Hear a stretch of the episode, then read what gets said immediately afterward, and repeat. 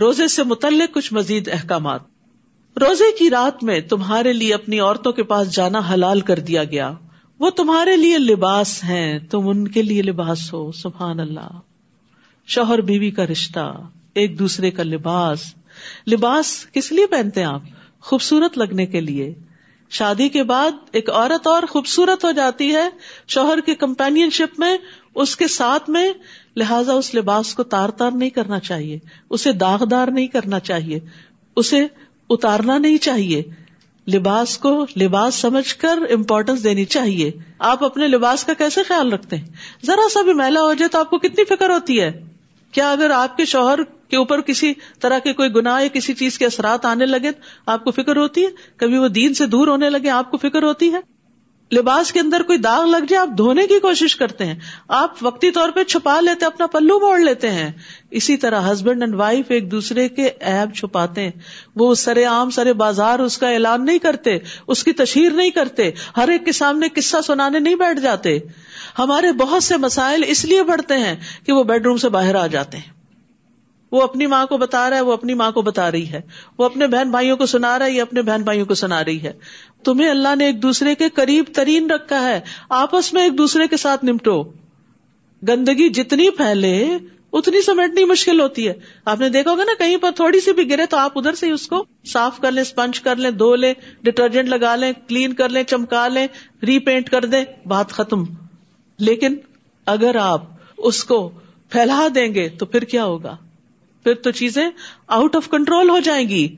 اس لیے بڑا ضروری ہے، ہم سب، میں اور آپ سب یعنی اپنے اپنے شوہر کی خواتین میرے سامنے اس لیے، میں آج زانا درخواست کروں گی۔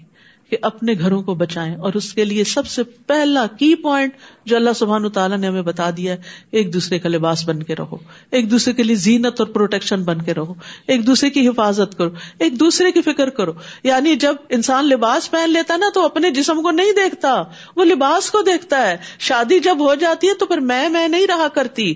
پھر انسان دوسرے کے لیے جیتا ہے، اس کو راحت پہنچاتا ہے، اس کی خوشی کو دیکھتا ہے، اس کی صفائی کو دیکھتا ہے، اس کو زینت بخشتا ہے۔ آپ دوسرے کا لباس ہے آپ اس کی خوبصورتی ہیں، آپ اس کی عزت ہیں، اس عزت کو داغدار نہ کریں۔ تو بہت ضروری ہے کہ ان رشتوں کو پیار کے رشتے بنائیں۔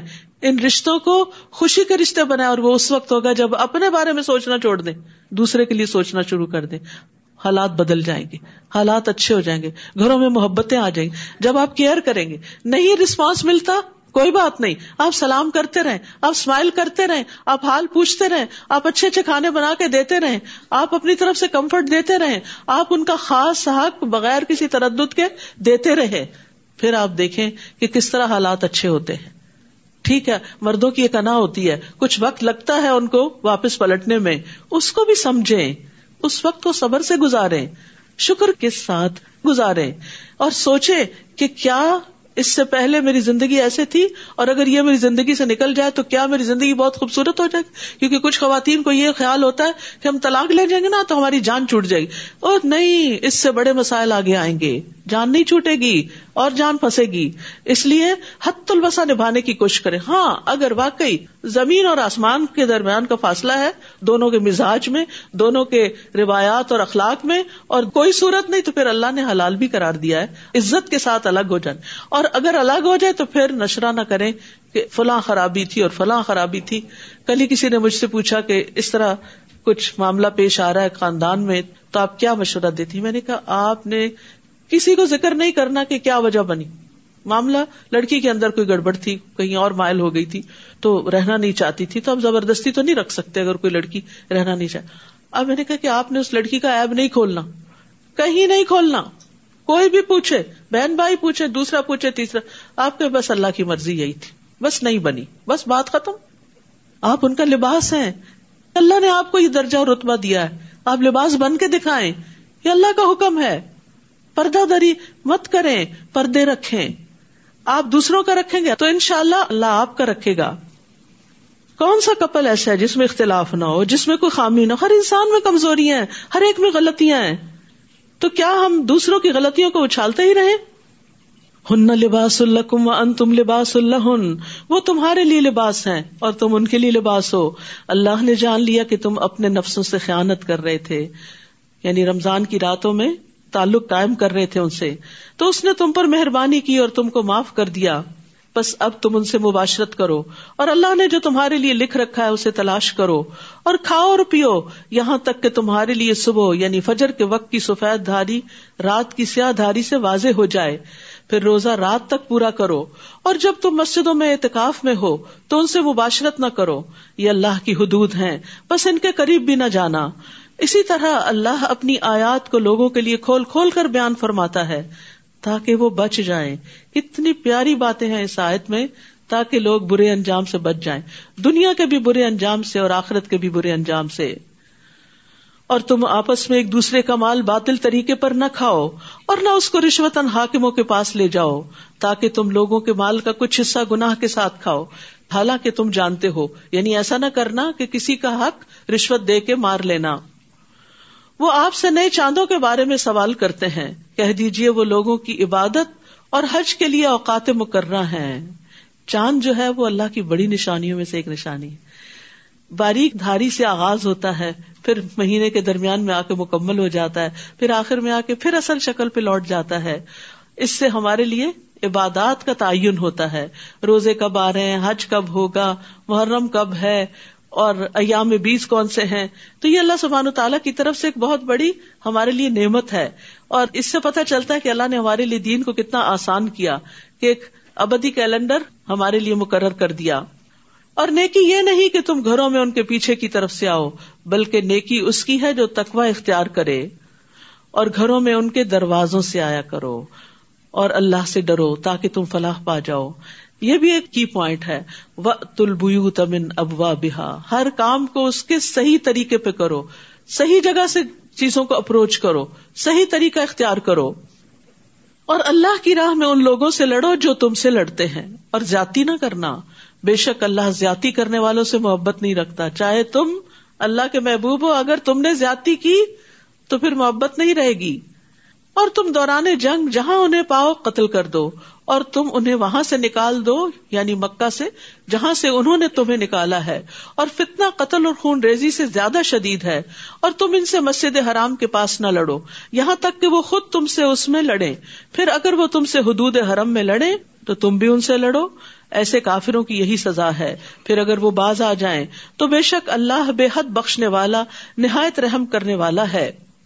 اور ان سے جنگ کرو، یہاں تک کہ فتنا باقی نہ رہے۔ اور دین صرف اللہ ہی کے لیے ہو جائے۔ پھر اگر وہ باز آ جائے تو ظالموں کے سوا کسی پر زیادتی نہیں۔ حرمت والا مہینہ حرمت والے مہینے کے بدلے میں ہے اور حرمتوں کا بھی کساس ہے۔ بس جو تم پر زیادتی کرے، تو جیسی زیادتی وہ تم پر کرے، ویسی ہی تم اس پر کرو اور اللہ سے ڈرتے رہو۔ اور جان لو کہ اللہ متقین کے ساتھ ہے تقوا والوں کے ساتھ ہے۔ تقوا والوں کو اللہ کی خاص میت ملتی ہے۔ وہ انفقوفی سبیل اللہ اور اللہ کی راہ میں خرچ کرو اور اپنے ہاتھوں اپنے آپ کو ہلاکت میں نہ ڈالو اور تم نیکی کرو، بے شک اللہ نیکی کرنے والوں سے محبت کرتا ہے۔ تو یاد رکھیے رشتے داروں کو دینا نیکی ہے، والدین پہ خرچ کرنا، یتیموں کو، مسکینوں کو، مسافروں کو مختلف ضرورت مندوں کو دینا اور یہاں ایک اور خرچ کی مت بتائی گئی اور وہ ہے فی سبیل اللہ اللہ کے راستے میں، اللہ کے دین کی تبلیغ کے لیے، اللہ کے دین کے دفاع کے لیے، اللہ کے دین کو پروموٹ کرنے کے لیے۔ عام طور پر ہم جب صدقہ خیرات کرتے ہیں، پیسہ نکالتے ہیں، تو ہم باقی چیزوں پہ تو خرچ کرتے رہتے ہیں، لیکن دین کی ترقی کے لیے، دینی اداروں کی مضبوطی کے لیے عموماً خرچ نہیں کرتے۔ تو یہاں پر اللہ تعالیٰ فرماتے ہیں، اللہ کی راہ میں خرچ کرو اور اپنے ہاتھوں اپنے آپ کو ہلاکت میں نہ ڈالو۔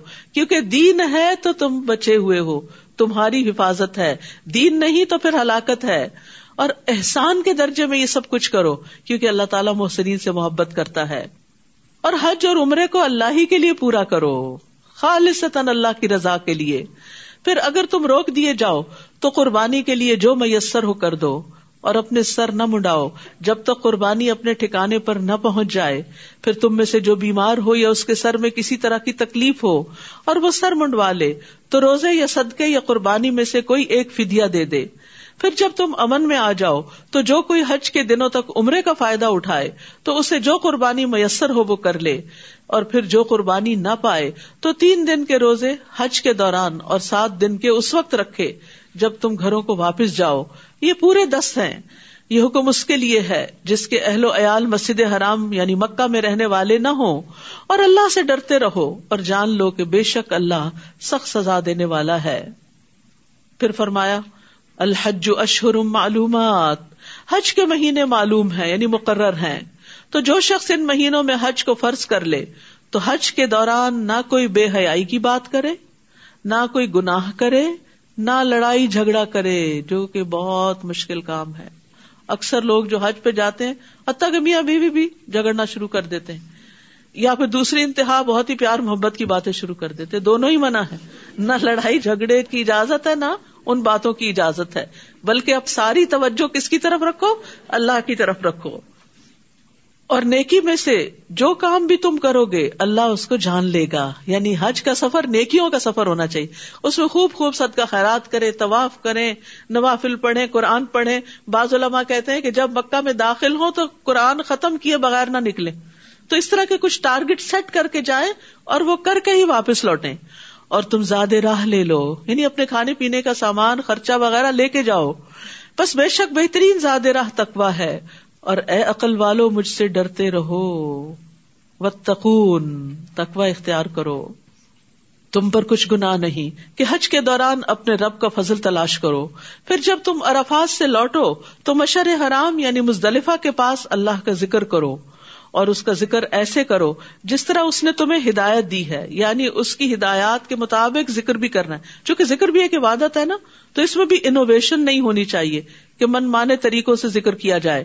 اور بے شک تم لوگ اس سے قبل یقیناً گمراہوں میں سے تھے۔ یعنی اللہ تعالیٰ کی دی ہوئی ہدایات ہر موقع پر۔ پھر جہاں سے لوگ واپس لوٹے وہیں سے تم بھی واپس لوٹو۔ یعنی ارفات تک جاؤ، کیونکہ قریش کے سردار اپنی شان کے خلاف سمجھتے تھے آگے جانا۔ یہ عوام کے لیے ہے۔ ہم اسپیشل لوگ ہیں۔ حج میں کوئی اسپیشل نہیں ہوتا۔ سارے ہی اللہ کے دربار میں ایک جیسا لباس پہن کے حاضر ہوتے ہیں۔ اللہ کے ہاں سب سے بڑا وی آئی پی کون ہے؟ ان اکرم اکم ان دلہ اطقا کم جس کے اندر تقوا زیادہ ہے۔ اس کا حج زیادہ بہترین ہے۔ وہ زیادہ قریب ہے اللہ کے۔ اور اللہ سے بخش مانگو۔ حج کے موقع پر سب سے زیادہ جس چیز کی فکر ہونی چاہیے وہ کیا؟ کہ ہمارے گناہ معاف ہو جائیں۔ بے شک اللہ بے حد بخشنے والا، نہایت رحم کرنے والا ہے۔ پھر جب تم اپنے حج کے مناسب پورے کر چکو، تو اللہ کو یاد کرو، جس طرح اپنے باپ دادا کو یاد کیا کرتے تھے۔ بلکہ اس سے بھی زیادہ یاد کرنا۔ پھر لوگوں میں سے بعض ایسے ہیں جو کہتے ہیں کہ، اے ہمارے رب، ہمیں دنیا میں بھلائی دے اور اس کے لیے آخرت میں کوئی حصہ نہیں۔ یاد رکھیے حج کے موقع پر صرف دنیا مانگنے مت جائیں۔ صرف دنیا کے لیے دعائیں نہ کریں، ورنہ آخرت نہ ہاتھ سے چھٹ جائے۔ تو حج کے موقع پر بھی کیا کرنا چاہیے؟ وہ منہم یقول ربنا ربنا آتنا فی دنیا حسنت و فل آخرت حسنا وقنا عذاب النار۔ اور ان میں سے بعض ایسے ہیں جو کہتے ہیں، اے ہمارے رب، ہمیں دنیا میں بھی بھلائی عطا فرما۔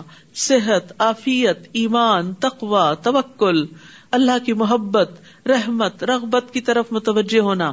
اور آخرت میں بھی بھلائی، بخشش، اللہ کا دیدار، جنت الفردوس، محمد صلی اللہ علیہ وسلم کی صحبت۔ اور ہمیں آگ کے عذاب سے بچا۔ آگ سے بچا کے جنت میں لے جا، آگ میں نہ جائیں۔ نبی صلی اللہ علیہ وسلم یہ دعا کثرت سے مانگا کرتے تھے، کیونکہ اس سے دنیا اور آخرت کی ساری بھلائیاں اکٹھی ہو جاتی ہیں۔ الحم نصیب مما کسب و اللہ سری الحساب۔ یہی وہ لوگ ہیں جن کے لیے حصہ ہے اس میں سے جو انہوں نے کمایا، اور اللہ بہت جلد حساب لینے والا ہے۔ تو ہر ایک کو کیا ملے گا؟ اس کی کمائی کا حصہ۔ جو محنت کریں گے، جتنی بھاگ دوڑ کریں گے، جتنی دعائیں مانگیں گے، جتنی کوششیں کریں گے اتنا حصہ پائیں گے۔ وزقر اللہ حفیع ایام معدودات۔ اور گنتی کے چند دنوں یعنی ایام تشریق میں اللہ کا ذکر کرو۔ پھر جو کوئی دو دنوں میں واپسی کی جلدی کرے، تو اس پر کچھ گنا نہیں۔ اور جس نے تاخیر کی، تو اس پر بھی کچھ گنا نہیں۔ بشرتے کہ وہ اللہ سے ڈرے۔ اصل چیز ہے تکوا ہم ظاہری اعمال کو زیادہ اہمیت دیتے ہیں تکوا بھول جاتے ہیں۔ یہاں فرمایا، کوئی بات نہیں، اگر مجبوراً دو دن کے بعد مینا سے نکلنا پڑے تو نکل جاؤ۔ لیکن اصل چیز جو دیکھی جائے گی وہ تمہارے دل ہیں۔ اللہ سبحان تعالی اعمال اور دلوں کو دیکھتا ہے وہ شکلوں اور مالوں کو نہیں دیکھتا۔ اور تم اللہ سے ڈرتے رہو اور جان لو، بے شک تم سب اس کے پاس اکٹھے کیے جاؤ گے۔ اور لوگوں میں سے کوئی ایسا ہے جس کی گفتگو دنیا کی زندگی میں آپ کو بہت بھلی لگتی ہے اور جو اس کے دل میں ہے، وہ اس پر اللہ کو گواہ بناتا ہے۔ حالانکہ وہ سخت جھگڑالو ہے۔ یعنی کچھ لوگ بڑی خوبصورت باتیں کرتے ہیں، لیکن جب ان کا کسی سے معاملہ ہوتا ہے، تو لڑائی جھگڑے پہ اتر آتے ہیں۔ یعنی وہ اچھی اچھی باتیں کر کے کیا چاہتے ہیں، لوگ بس سنتے ہی رہے کوئی آبجیکشن نہ کرے، کوئی سوال نہ کرے، کوئی اعتراض نہ کرے۔ اور اگر ذرا سا بھی کوئی کر دے تو لڑ پڑتے ہیں۔ اس کیریکٹر سے بھی بچنے کی ضرورت ہے۔ دیکھیے سائیکالوجی کی اصطلاح میں اموشنل لیکس کہتے ہیں اس کو۔ یعنی کچھ لوگوں کی اموشنل لیکس ہوتی۔ ہیں اموشنل لیکس کیا ہے کہ آپ کچھ چیزوں کے بارے میں بہت سینسیٹیو ہوتے ہیں۔ جب کوئی آپ کو وہ خاص بات کہہ دے تو آپ کے اموشنل ٹریگر ہو جاتے ہیں اور آپ ریئیکشنری ہو جاتے ہیں۔ تو اول تو یہ کہ اپنی ویکنیس بتائیں نا کسی کو۔ ہاں؟ اور اگر پتا بھی ہے تو اپنے آپ کو کنٹرول کرنے کی کوشش کریں۔ مثلا اگر آپ کو کوئی کہ آپ تو ہر وقت تنزیہ باتیں کرتے رہتے تو یہ کہنے کی بجائے میں نے کب تنزیہ بات کی؟ تمہیں کہاں سے لگا؟ بتاؤ مجھے۔ اور لڑائی شروع کر دے انسان۔ اور دوسرا رویہ کیا؟ اچھا اوکے، میں ٹھیک کرنے کی کوشش کروں چوائس ہے نا آپ کے پاس؟ آپ کس طرح کا ریئیکشن شو کرتے ہیں؟ یعنی اموشنل ہونا یا نہ ہونا آپ کے اپنے ہاتھ میں ہے۔ اور اگر آپ ہو گئے اور آپ کے منہ سے اور غلط باتیں نکل آئی آپ ہی کا نقصان ہے۔ لڑائی بڑھ جائے گی۔ وہ آگ ابھی بھڑکی تھی کہ آپ نے اس پہ فیول ڈال کے اس کو بہت بڑا کر دیا۔ تو بہت سے فساد، بہت سی لڑائیاں، جھگڑے چاہے دوستوں میں ہو چاہے خاندان ایکسٹینڈیڈ فیملی میں ہو، چاہے اپنے گھر کے اندر ہو، چاہے ہسبینڈ کے ساتھ ہو آپ دیکھیں کہ ہسبینڈ کی کون کون سی بات آپ کو اچھی نہیں لگتی؟ نوٹ کر کے رکھے اور کس کس بات میں آپ ایک دم چلا اٹھتے ہیں اور ایک دم پلٹ کے جواب دیتے ہیں اور ایک دم چیخ پڑتے ہیں، وہ آپ کی ویکنیس ہیں دراصل۔ ان کی جو غلطی ہے وہ اپنی جگہ، لیکن یہ آپ کی کمزوریاں ہیں۔ وہ ہوتا ہے نا، جسم کا جو مسل استعمال نہ کیا جائے، اگر بھول کے کو ہاتھ لگا دے تو آپ چلا اٹھتے ہیں۔ یہ کیا کیا تم نے؟ اللہ توبہ، میں نے تو ابھی ہاتھ ہی لگایا تھا تمہیں۔ پھر پتا چلتا ہے کہ یہ مسل کبھی استعمال نہیں ہوا تھا۔ اسے ایکٹیو نہیں کیا گیا تو وہ بہت ہی ٹینڈر ہو گیا سینسیٹیو ہو گیا۔ تو اسی طرح ہماری اپنی کچھ ویکنیس ہوتی ہیں جن پر ہم زندگی میں کبھی کام نہیں کرتے۔ نہ ہمیں کسی نے بتایا ہوتا کہ ہماری ویکنیس ہیں۔ بس کسی کے چھیڑنے کی دیر ہے کہ ہم بھڑک اٹھتے ہیں۔ تو آپ اپنے آپ کو خود اینالائز کریں گے کہ کون آپ کی مدد کرے، خود کرے کیونکہ کسی نے آپ کو بتایا تو آپ اور بڑھکیں گے۔ تو اس لیے بہتر یہ ہے کہ اپنے آپ کو خود ہی بتائیں کہ کون کون سے مواقع ایسے ہیں کہ جس میں میں آپ پہ سے باہر ہو جاتی۔ ہوں بےچارا شوہر ایک ابھی منہ سے آدھی بات نہیں نکلتی کہ ہم اس کی پوری کر دیتے ہیں۔ بچے بےچارے ابھی انہوں نے کچھ شروع ہی کیا ہوتا تو ہم کہتے پھر شروع ہو گئے پھر تم گیمس کا باکس لے کر آ گئے تم نے پڑھنا نہیں ہے۔ وہ بےچارا ہو سکتا صاف کرنے کے لیے۔ رکھ رکھ۔ یا اٹھا کے ایک جگہ سے دوسری جگہ ہی لے جا۔ ہم نے بس دیکھ لیا کہ اس نے ٹچ کر لیا شجر ممنوع کو۔ بس ابھی اس کی شامت۔ تو ان چیزوں کو ہم نے خود اپنے اندر سے دور کرنا ہے۔ اللہ سے دعا کرنی ہے۔ اچھی کمپنی اختیار کرنی ہے۔ اور اپنے ویک پوائنٹس کو جاننا ہے۔ اپنے آپ کو جانے۔ میں ایک کال پڑھ رہی تھی کسی کا۔ بڑا اچھا لگا۔ وہ کہتا ہے کہ میں جو جو بڑا ہوتا جا رہا ہوں، اپنے آپ کو زیادہ پہچان رہا ہوں اور اپنے اس بڑھاپے کو زیادہ انجوائے کر رہا ہوں۔ میں نے کہا، حیرت کی بات ہے، بڑھاپے کو انجوائے کرنا۔ کون بڑھاپے کو انجوائے کر سکتا ہے؟ سوائے اس کے کہ جو اپنے آپ کو پہچانتا ہو۔ جب آپ کو پتا ہوتا ہے نا کہ میں ایسا نہیں ہوں، یہ دوسرے کی غلط فہمی ہے، تو پھر آپ بھڑکتے نہیں ہیں۔ آپ کہتے ہیں اچھا ٹھیک ہے، اوکے، فائن، اوکے، بس خوش ہو گئے۔ جواب دیا نہیں۔ ناٹ اینڈ اسمائل بات ختم، ادھر سے نکل جائیں، ہٹ جائیں۔ وہاں کھڑے ہو کے چاہلوں کی طرح لڑائی جھگڑا فساد گھر میں کھڑا کر کے، بچوں کو وٹنس کر کے، ان کی تربیت خراب کر کے، ان کا فیوچر خراب کر کے، کیونکہ بچوں کے نزدیک سب سے زیادہ ڈیمیجنگ چیز ماں باپ کی آپس میں توتکار ہوتی آپس کی لڑائیاں ہوتی تو اگر لڑنا بھی ہو تو اکیلے بیٹھ کے لڑے کہیں۔ بچوں کے سامنے نہ لڑے ان بچاروں کے دل چھوٹے ہوتے ہیں، وہ اور چھوٹے ہو جاتے ہیں۔ وہ دونوں سے محبت کرتے ہیں۔ اور یاد رکھیے بچے، اس پیرنٹ کی عزت نہیں کرتے جو اپنے ساتھی کی عزت نہیں کرتا۔ چاہے وہ آپ ہی کیوں نہ ہو۔ وقتی طور پہ ہو سکتا ہے آپ کے سامنے کہیں آپ بہت اچھے اچھے ہیں دل میں آپ کی عزت نہیں کریں گے، کیونکہ ان کو پتا ہے کہ آپ زبان درازی کرتے ہیں۔ تو جو شخص زبان درازی کرتا ہے، وہ کبھی عزت نہیں پاتا۔ تو اس لیے اپنی عزت اپنے ہاتھ میں۔ بولنے سے حالات بدل جاتے اگر چیخنے چلانے سے حالات بدلتے ہوتے تو سب کا ہی بدل چکے ہوتے۔ لیکن اس سے بدلتے نہیں ہے اس سے اور زیادہ خرابی ہوتی ہے ڈیمیج ہوتا ہے۔ تو اس لیے پراپرلی ریئیکٹ کرنا سیکھے تو یہاں پر اللہ تعالیٰ فرماتے کوئی ایسا ہے جس کی گفتگو دنیا کی زندگی میں آپ کو بڑی اچھی لین ویسے بڑی خوبصورت باتیں کرتا ہے۔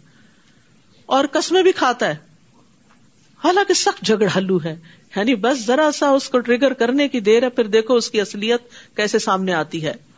اور بہت دفعہ دنیا کی محبت، مال کی محبت، چیزوں کی محبت جھگڑوں کا باعث بنتی ہے۔ یہ چیز خراب کیوں کر دیا آپ نے میری؟ یہ لے کر کیوں نہیں آئے؟ اتنے پیسے کیوں نہیں کمائے؟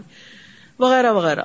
تو بہت سی لڑائیاں جو ہیں وہ صرف دنیا کی محبت کی وجہ سے، مال کی محبت کی وجہ سے ہوتی ہیں۔ اور یہ چیز اسٹڈیز بھی شو کرتی ہیں کہ اکثر جو طلاقیں ہوتی ہیں، اس کے پیچھے مالی معاملات بھی ہوتے ہیں۔ اور جب وہ پیٹ پھیر کر جاتا ہے، تو زمین میں کوشش کرتا ہے تاکہ وہ اس میں فساد پھیلائے۔ یعنی نہ گھر میں چین سے بیٹھتا ہے نہ باہر۔ اور کھیتی اور نسل کو ہلاک کر دے اور اللہ فساد کو پسند نہیں کرتا۔ اور جب اس سے کہا جاتا ہے کہ اللہ سے ڈرو تو غرور اسے گناہ پہ آمادہ کرتا ہے۔ تو کافی ہے اس کو جہنم۔ اور وہ یقیناً بہت برا ٹھکانا ہے۔ اور لوگوں میں سے کوئی ایسا ہے جو اللہ کی رضا پانے کے لیے اپنی جان بیچ ڈالتا ہے۔ زبان کنٹرول کرنا تو بہت آسان ہے اس کے لیے۔ وہ تو جان بھی دے دیتا ہے کہ میرا رب راضی۔ کیونکہ آپ کو پتا نا، بعض اوقات ایک جملہ منہ سے نکلتا ہے اور انسان جہنم کی اتھا گہرائی میں جا پہنچتا تو ایسا شخص تو اپنی جان گھلا ڈالے گا مگر بد زبانی نہیں کرے گا اور اللہ بندوں پر شفقت کرنے والا ہے۔ اے لوگو جو ایمان لائے ہو اسلام میں پورے کے پورے داخل ہو جاؤ اور شیطان کے قدموں کی پیروی نہ کرو۔ بے شک وہ تمہارا کھلا دشمن ہے۔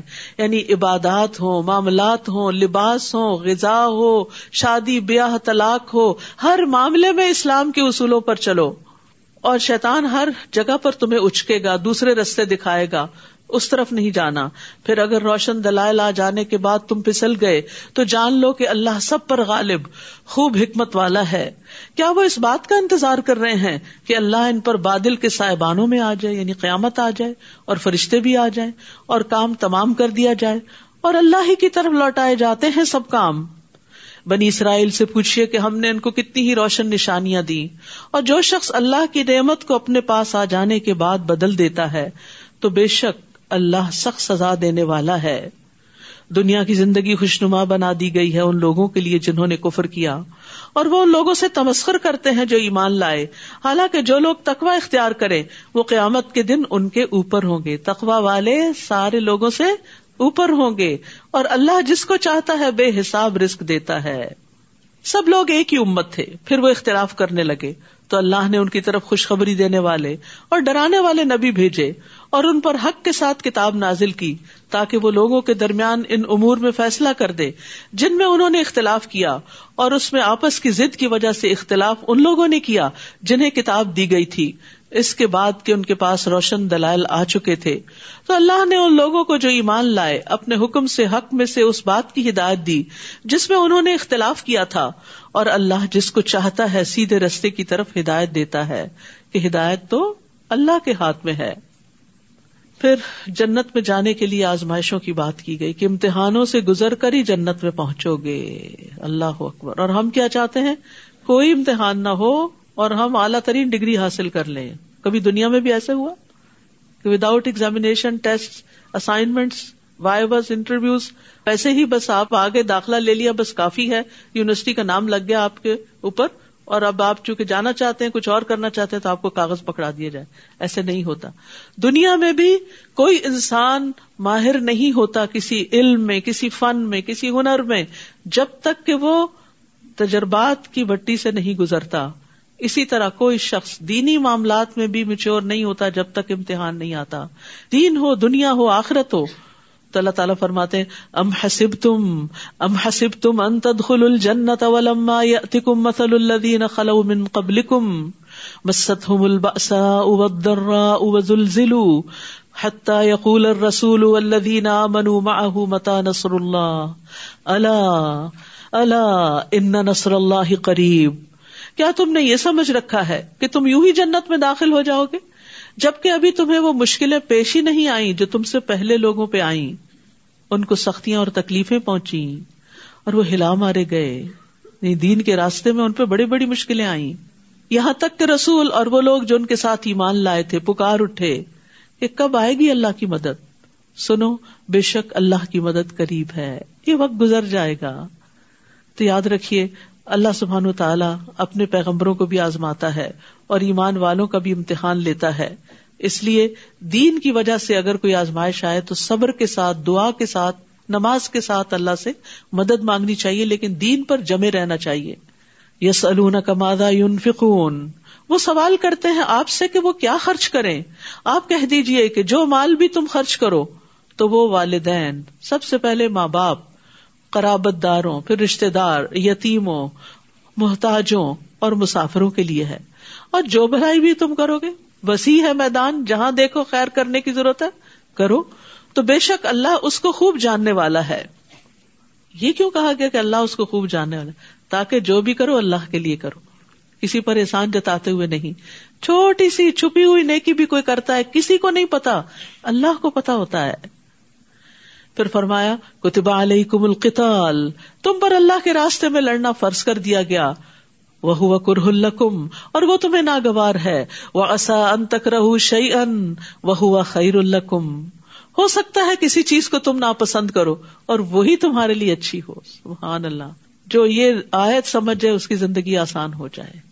لسٹ بنائیے ان چیزوں کی جو آپ کو سخت ناپسند ہے چاہے وہ لوگ ہیں، چاہے وہ کام ہے چاہے وہ چیزیں ہیں۔ جو جو چیزیں زندگی میں اچھی نہیں لگتی کہ وہ ہر وقت ہمیں ٹارچر کرتی رہتی ہے نا۔ اور پھر سوچنا شروع کیجیے اس میں کیا خیر ہے؟ اس میں کیا خیر ہے؟ اس میں کیا بھلائی؟ موت کو زندگی کے درجے پہ لا کے سوچیے پوزیٹو تھنکنگ بالکل الٹ دیکھیے اس کا۔ اس کا عکس دیکھیے کہ یہ میری زندگی میں کیوں ہے؟ یہ مشکل کیوں آ گئی؟ یہ امتحان کیوں آ گیا؟ یہ ناپسندیدہ چیز کیوں پیش آ گئی؟ اور اس کے آنے سے میری اصلاح کتنی ہوئی؟ میری تربیت اور میرا تجربہ اور میرے اندر نکھار کتنا آیا؟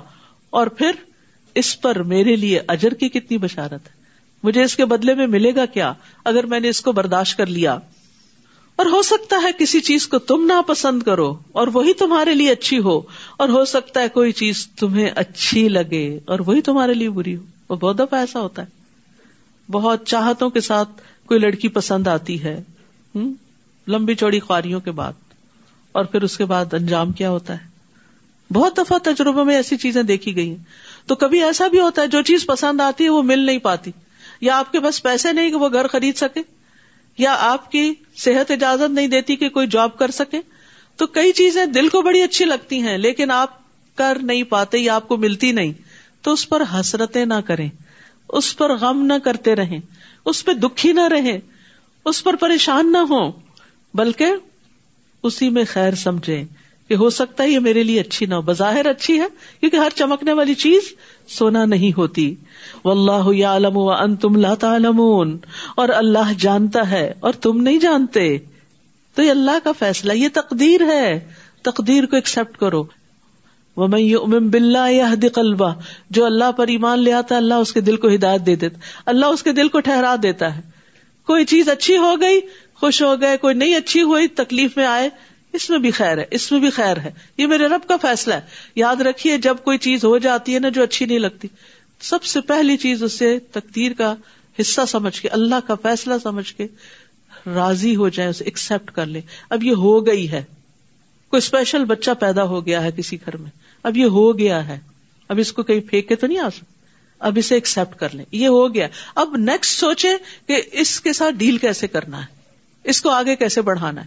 کئی بچے ہوتے ہیں سلو لرنر ہوتے ہیں۔ کئی بچے بہت زیادہ ہائپر ہوتے ہیں۔ یعنی کسی کا ٹیسٹ اولاد میں کسی کا شوہر میں کسی کا مال میں کسی کا کسی اور انسان یا کسی کام کی شکل میں ہے۔